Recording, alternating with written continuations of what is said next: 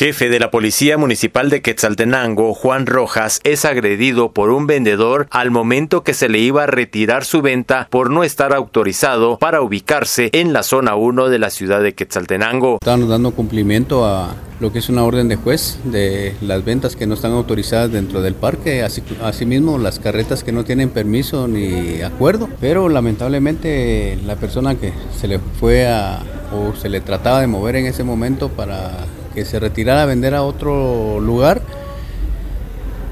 eh, ahí sí que reaccionó de una forma violenta.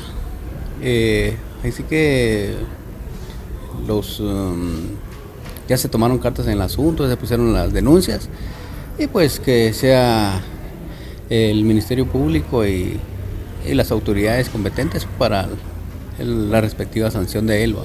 Pues nosotros nos dirigíamos a, ahí sí que a otra actividad, a otra comisión eh, hicimos nosotros el, queríamos hacer nosotros el retiro de ventas ahí y lamentablemente pues el, vendedor reaccionó de una forma violenta. Es en la parte de la cabeza, ¿verdad? Donde eh, prácticamente me reventó una botella de vidrio, pero de igual manera pues gracias a Dios estamos sin novedad. Y nosotros vamos a seguir trabajando, o sea, retirando las ventas.